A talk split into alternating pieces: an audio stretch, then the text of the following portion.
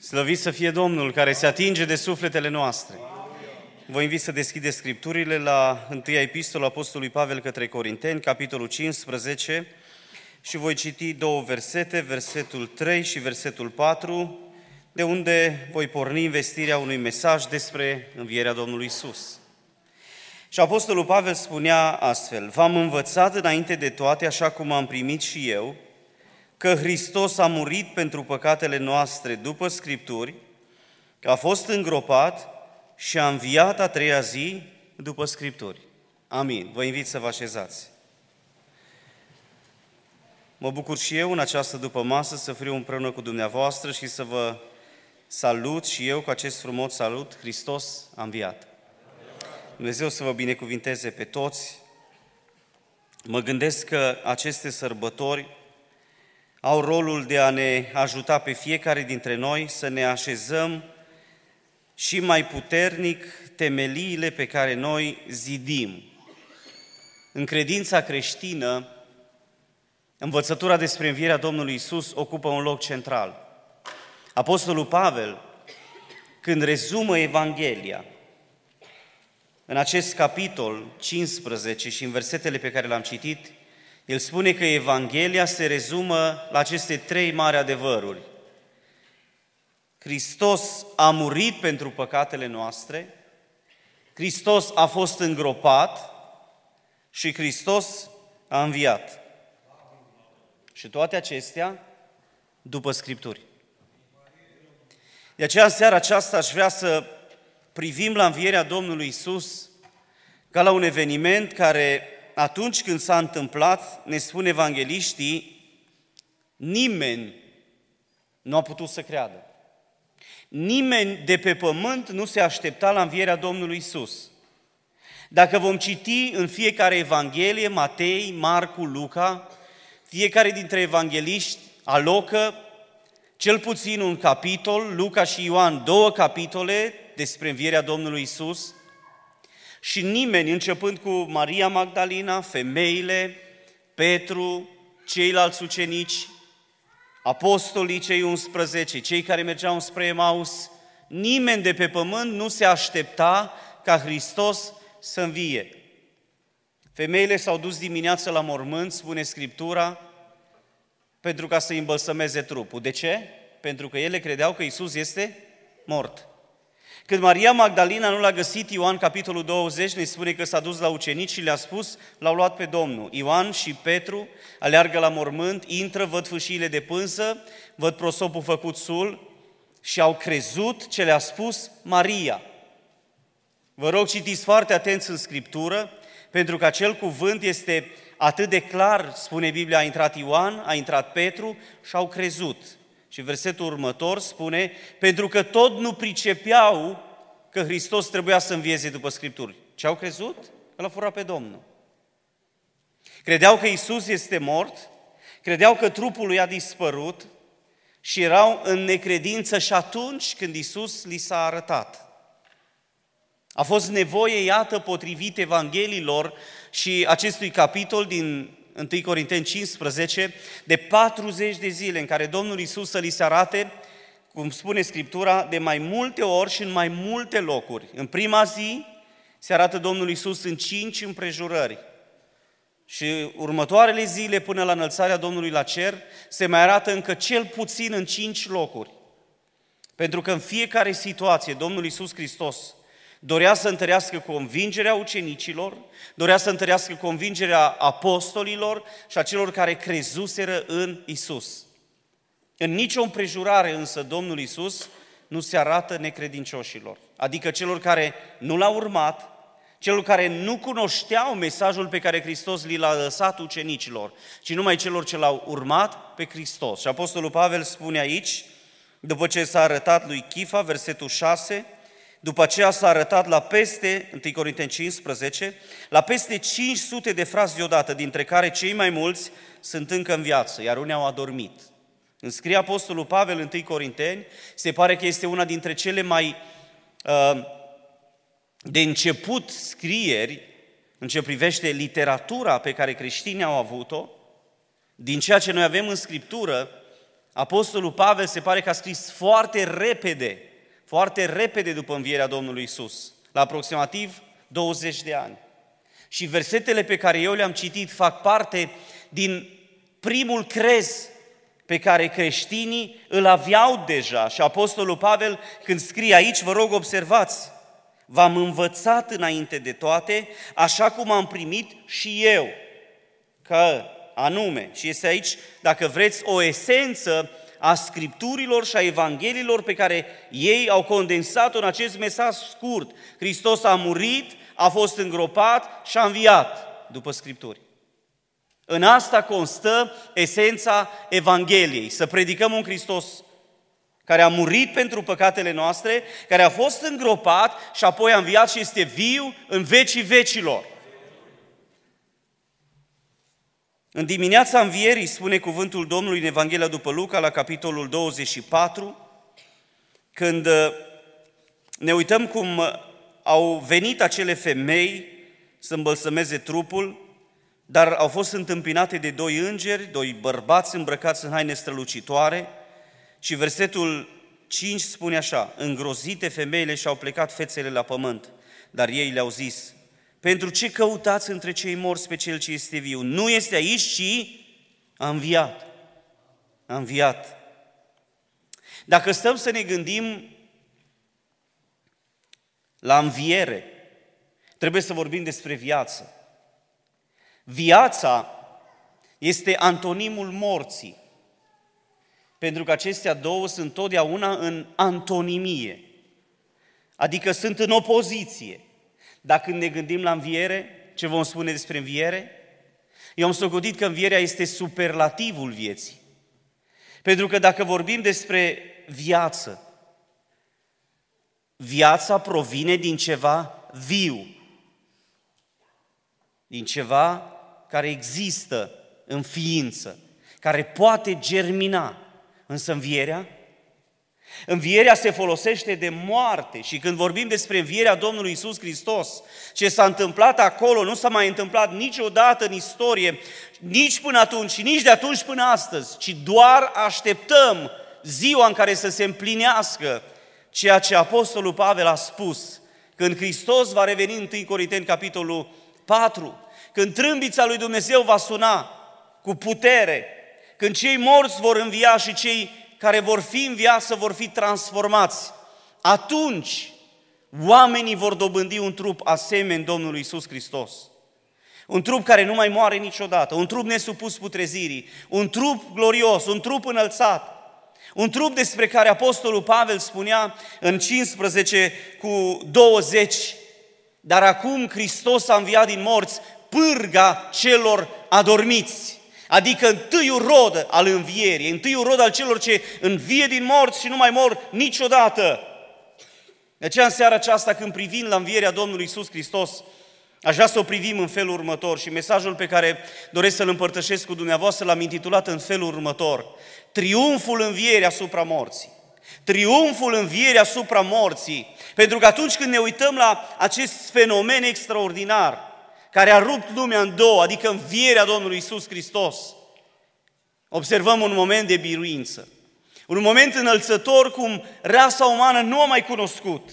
Domnul Isus Hristos a înviat într-un trup asemeni nouă oamenilor, a purtat semnalmentele noastre, semnalmente umane, însă în același timp era un trup duhovnicesc, un trup glorios, un trup plin de putere, un trup care nu avea nevoie de uși, un trup care nu avea nevoie de avioane, un trup care nu avea nevoie de hrană, un trup care era dumnezeiesc și este dumnezeiesc. De aceea vom privi în seara aceasta la acest triumf al învierii Domnului Isus Hristos, pentru că El ne inspiră pe noi. Pentru că El poate să fie un motiv de a ne încuraja să fim credincioși Domnului, pentru că într-o zi și noi avem speranța dobândirii unui astfel de trup. După cum cel ce l-a înviat pe Iisus Hristos din morți, spune Apostolul Pavel, ne va învia și pe noi dacă Duhul lui Dumnezeu locuiește în noi. De aceea în seara aceasta ne uităm în Evanghelie, ne uităm în Cuvântul lui Dumnezeu și vom descoperi câteva lucruri importante care vorbesc despre acest triumf al învierii asupra morții. Și primul lucru pe care subliniez cu privire la acest mesaj este acesta. Triumful învierii asupra morții este prevăzut de Isus. Este prevăzut de Isus. Adică nu este ceva ce s-a întâmplat cum oamenii vorbesc despre apariția uh, lumii, despre apariția omului pe pământ în urma unui Big Bang, în, în urma unui ex, unei explozii care din haos a creat ceva inteligibil. E falsă această explicație a științei. Și spunea Albert Einstein, știința fără Dumnezeu este oarbă, este oarbă. Petre Țuțea, un mare filozof român, dar și om de credință, care a petrecut ani buni în închisoare, spunea, omul fără Dumnezeu și fără credință este un animal biped care vine de nicăieri și merge spre niciunde. De aceea, în seara aceasta, noi credem într-un Dumnezeu care a creat toate lucrurile și le-a planificat toate într-un mod perfect. Și vă rog, observați ce spune Evanghelistul Luca în capitolul 24, când îngerii vorbesc cu femeile și versetul 6 în continuarea lui, spun îngerii așa, aduceți-vă aminte ce v-a spus pe când era încă în Galileea. Și este singurul evanghelist care relatează în versetul 7 ceea ce îngerii au spus atunci, când zicea că Fiul omului trebuie să fie dat în mâinile păcătoșilor, să fie răstignit și a treia zi să învieze. Matei, Marcu, Ioan spun doar atât. Îngerii au zis, aduceți-vă aminte de ce v-a zis. Și Luca clarifică, pentru că Luca este atent la detalii.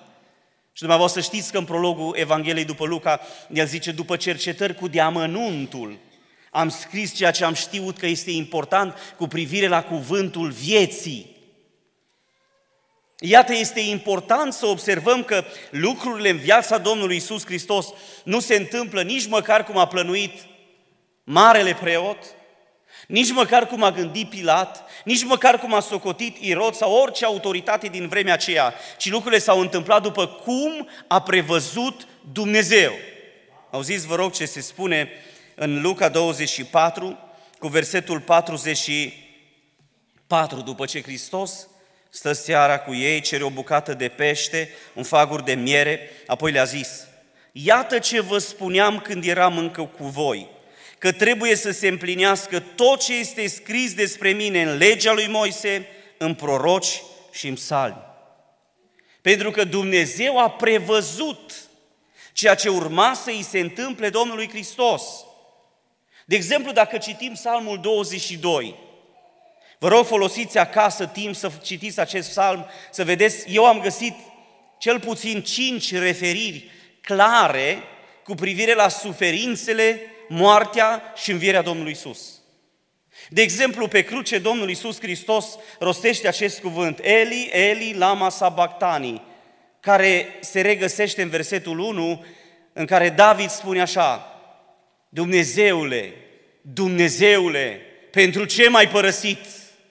Pentru ce te depărtezi de mine fără să-mi ajuți și fără să-mi asculți plângerile mele? În același, în același psalm, David vorbește despre ceea ce avea să-i se întâmple Domnului Isus Hristos și cum în mod detaliat zice cuvântul în psalm, și nu vă zic versetul ca să căutați și dumneavoastră acasă, zice, mi-au străpuns mâinile și mi-au străpuns picioarele. Și mai există alte detalii foarte, foarte clare cu privire la ceea ce urma să îi se întâmple Domnului Hristos. Și David știți când rostea aceste cuvinte? Cu o mie de ani înainte să se întâmple. Isaia 53, cu 700 de ani aproximativ înainte să fie răstignit Hristos, în fiecare verset din cele 12 veți găsi referiri clare, parcă Isaia era martor ocular la scena de pe dealul Golgotei din marginea Ierusalimului, parcă Isaia era între oamenii care treceau pe lângă Hristos și se uitau la Hristos disprețuitor și strigau la el, luă! pentru că așa a ajuns de disprețuit, zice Isaia, încât noi nu l-am băgat în seamă disprețuit de oameni și părăsit, om al durerii și obișnuit cu suferința, era așa de disprețuit că noi ne-am întors fața de la el. Noi am crezut că este pedepsit de Dumnezeu, lovit de Dumnezeu, zdrobit pentru păcatele lui, dar el era străpuns pentru fără de legile noastre. Străpuns unde? În mâini și în picioare. Zdrobit pentru fără de legile noastre. Pe diapsa care ne dă, ne dă o pacea, ne dă nouă pacea, a căzut peste el și prin rănile lui suntem tămăduiți, Mărit să fie numele Domnului. Dumnezeu a prevăzut lucrul acesta. Domnul Iisus Hristos în timpul activității sale și m-am uitat în toate evangheliile în care se face referire la ceea ce Hristos le-a spus ucenicilor, pentru că vă rog rețineți, îngerul le-a spus într-un mod categoric, aduceți-vă aminte ce v-a spus când era cu voi încă, că v-a spus. De exemplu, Iisus vorbește despre suferința Lui, Matei 16 cu 21, Matei 20, 18 la 19. El spune despre felul în care îl vor trata bătrânii, că îl vor uh, face să sufere, că îl vor ocărâ, că îl vor chinui, îl vor bat jocori, îl vor bate, îl vor scuipa și apoi îl vor răstigni. Marcu 8 cu 31, 9 cu 31, 10 cu 31, spune Scriptura, îl vor osândi la moarte, îl vor condamna la moarte. Și spunea Domnul Isus aceste cuvinte în auzul ucenicilor. Asta îmi vor face mai mari norodului, începând cu bătrânii, cu mari preoți și cărturarii vremii. Și exact așa s-a întâmplat. Exact așa s-a întâmplat. Când mulțimea striga în piață în fața lui Pilat, răstignește-l, răstignește-l. Unul dintre evangeliști semnalează detaliul acesta. Oamenii aceia erau ațățați de preoți care din pismă, din invidie l-au dat pe Iisus la moarte. Dar asta era prevăzut. Așa a prevăzut Dumnezeu. Ce să mai vorbim despre înviere? Aduceți-vă aminte că v-a spus că va suferi, că va muri și a treia zi va învia. Luca 9 cu 22, 10 cu 31, 24 cu versetul 7 pe care l-am citit mai devreme. Iată, în fiecare Evanghelie, cel puțin de două sau de trei ori, se face referire la ceea ce Hristos a prevăzut cu privire la ce urmea să îi se întâmple. Știți ce spune mie lucrul acesta? Că dacă Dumnezeu, Tatăl din ceruri, a vorbit prin proroci, a vorbit prin lege, a vorbit prin psalmi, prin Moise, despre ceea ce urma să-i se întâmplă lui Hristos. Apoi Hristos a avut această descoperire și a lăsat-o clară pentru ucenici. Mă gândesc că în ce ne privește pe noi și istoria vieții noastre, există vreun lucru care să-i fie ascuns lui Dumnezeu? Eu știu că adeseori când suntem în încercări mari, în greutăți, în suferințe, în necaz, scriem și noi ca David, răspundem când strig Dumnezeule, strig noaptea și nu mă auzi, strig dimineața și nu mă auzi. Sunt ca o cucuvea în vale, sunt ca un corb, zicea Isaia, uh, Isaia, capitolul 39, prin gura lui Ezechia, croncăneam ca un corb, ca un cocor și nu primeam răspuns de la tine.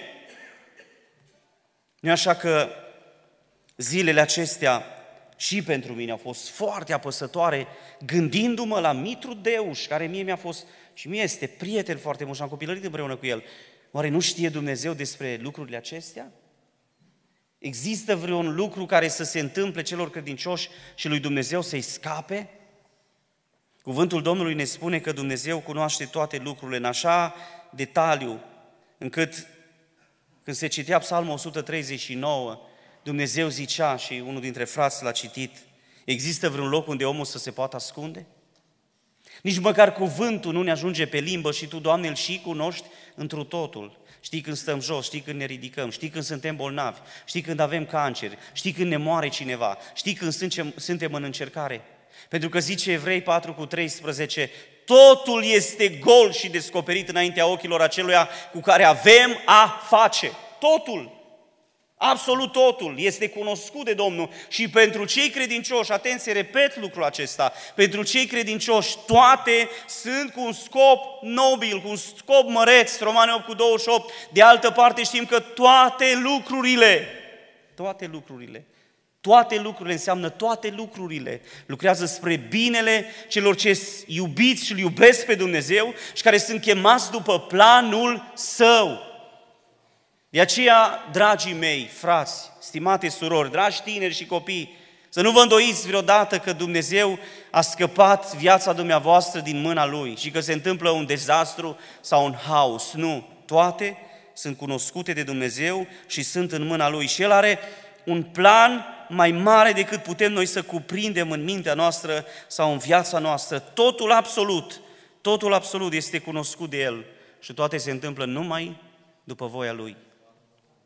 Triumful învierii asupra morții ne vorbește despre ceea ce a prevăzut Isus și despre ceea ce este prevăzut cu privire la viața noastră. Dacă este să ne uităm în cuvântul Domnului, ne spune cuvântul în Ioan 16 cu 33, Iisus zicea așa, v-am spus aceste lucruri ca să aveți pace în mine. De ce? În lume veți avea necazuri, dar îndrăzniți, eu am biruit lumea. În lume vom avea necazuri.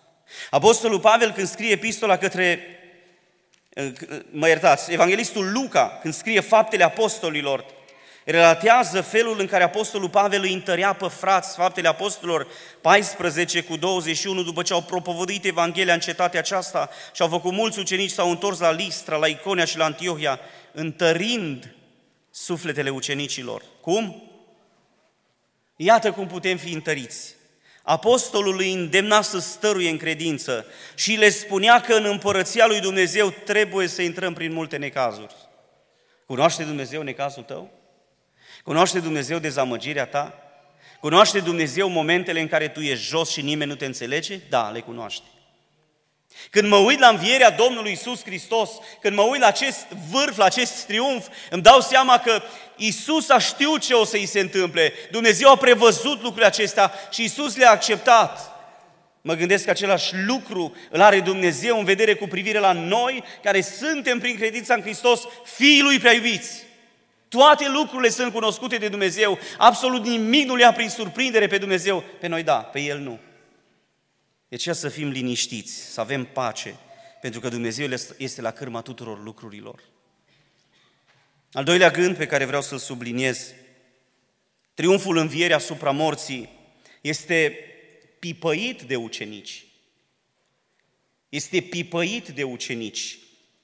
Adică Apostolul Pavel, vedeți când scrie aceste cuvinte, el zice așa, v-am învățat înainte de toate, așa cum am primit și eu. De unde ai primit? De unde ai primit? Apostolul Pavel zice, Evanghelia pe care vă vestesc eu nu este de o bârșie omenească, ci este primită prin descoperirea lui Hristos. Zice apostolul, după ce s-a arătat lui Chifa, s-a arătat celor 500 deodată, s-a arătat lui Iacov, după aceea, zice ei, după aceea, după ei toți, versetul 8, 1 Corinteni 15, ca unei stârpituri mi s-a arătat și mie. Mi s-a arătat și mie.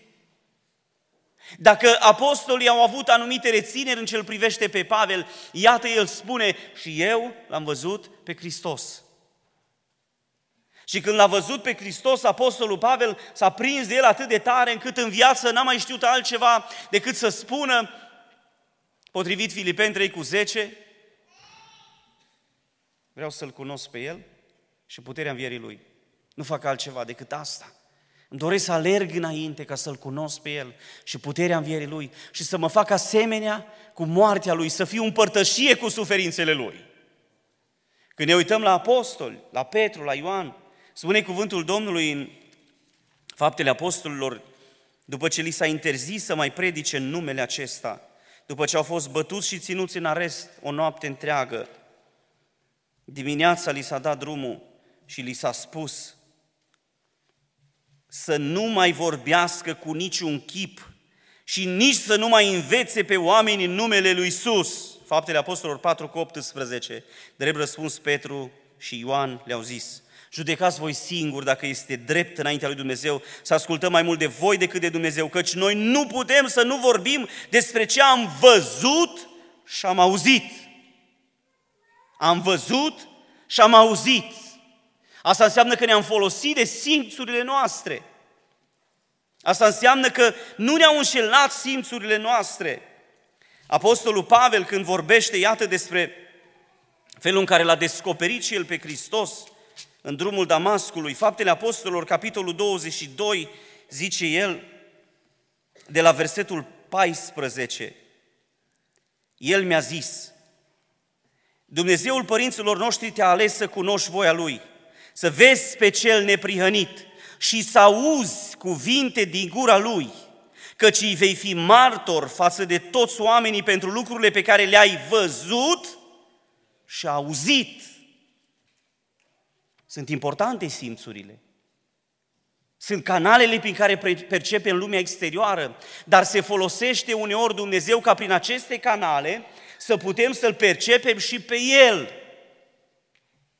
Auziți, vă rog, cum scrie Ioan când își scrie epistola sa, întâia epistolă, capitolul 1 și primele trei versete, el spune așa, ce era de la început, ce am auzit, ce am văzut cu ochii noștri, ce am privit și ce am pipăit cu mâinile noastre cu privire la cuvântul vieții. Pentru că viața a fost arătată și noi am văzut-o și mărturisim despre ea și vă vestim viața veșnică, viața care era de la Tatăl și care ne-a fost arătată. Deci ce am văzut și ce am auzit, aceea vă vestim și vouă, ca și voi să aveți părtășie cu noi. Și părtășia noastră este cu Tatăl și cu Fiul Său, Iisus Hristos. Este ceva experimentat, este ceva dovedit. În creștinism, sloganul crede și nu cerceta nu are ce să caute. Asta e dovadă de naivitate pe care unii o folosesc când zici, frate, tu trebuie să crezi ce ți-o vorbi Domnul. Stai un pic, trebuie să înțeleg. Eu mai sunt pus în situații în care mai vine câteodată câte o persoană la mine, de exemplu a venit unul într-o zi, la un final de slujbă, și o zis, frate, Domnul mi-a arătat că erau mai multe stele pe cer, dar una strălucea mai tare. Bun, și zic, ce înseamnă asta? Păi zice, nu știu. Nu o să rogă Domnului să vezi ce înseamnă. Că și eu dacă mă uit pe cer, nu strălucesc stelele la fel. Dar nu trebuie să dorm sau să am o vedenie să spun asta. Că mă uit la cer noaptea și o văd. Dragii mei, aș vrea să fim foarte atenți pentru că în viața aceasta Dumnezeu ne dă posibilitatea să îl experimentăm pe El în mod personal. Nu în sensul de a accepta ca niște naivi. Nu în sensul de a crede orice se spune fără să cercetăm.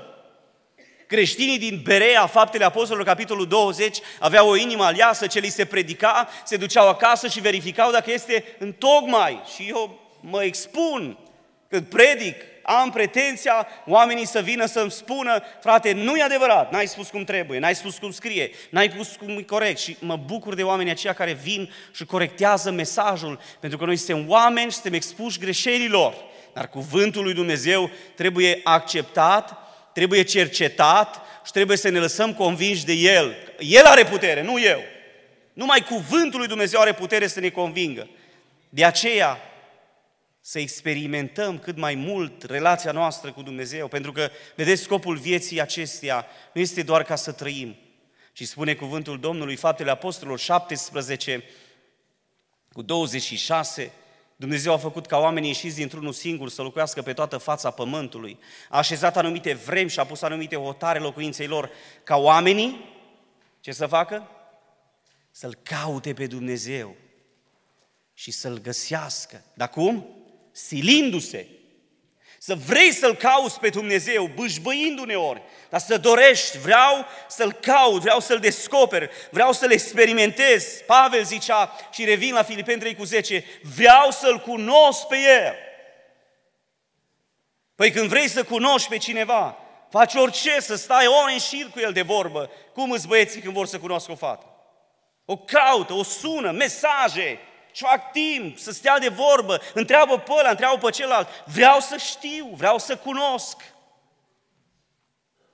Mi-a plăcut foarte mult când am fost la liceu și am învățat de Tudor Arghezi, pentru că și oamenii de cultură au o anumită căutare a lui Dumnezeu și el scria mai multe poezii, printre care și câțiva psalmi, cel puțin vreo șase. Și în psalmul al patrulea, Arghezi scria și ultimul vers, spune așa, singuri. Acum în marea ta poveste vorbește El cu Dumnezeu. Rămân cu tine să mă mai măsor. Fără să vreau să ies biruitor. Vreau să te pipăi și să urlu. Este! Îl caută oamenii pe Dumnezeu. Să-L căutăm și noi pe Dumnezeu. Pentru că cine îl caută pe Dumnezeu, Dumnezeu se lasă găsit. Pentru că spune Ieremia, capitolul 29, versetul 13, 13, mă veți căuta și mă veți găsi, dacă mă veți căuta cu toată inima. Mulțumim lui Dumnezeu că triumful învierii asupra morții a fost prevăzut și toate lucrurile în viața noastră sunt prevăzute de Dumnezeu. De aceea să nu ne pierdem cumpătul. Mulțumim lui Dumnezeu că triumful învierii asupra morții a fost pipăit de ucenici și noi învățăm că trebuie să îl experimentăm pe Dumnezeu. Nu credem și nu cercetăm, ci credem convingându-ne, credem aplecându-ne asupra Scripturii și găsindu-L aici pe Dumnezeu, pentru că spunea Hristos, Ioan 5 cu 39, cercetați Scripturile pentru că socotiți că în ele aveți viață veșnică. Dar tocmai ele mărturisesc despre mine. Dumnezeu să ne dea experiențe mari și puternice cu El. Vă doresc să fiți binecuvântați de Domnul și pacea lui Hristos să fie peste noi și credința noastră în învierea lui Hristos să ne întărească sufletele, să ne întărească mărturia noastră, să ne dea putere să slujim pe El în fiecare zi. Amin.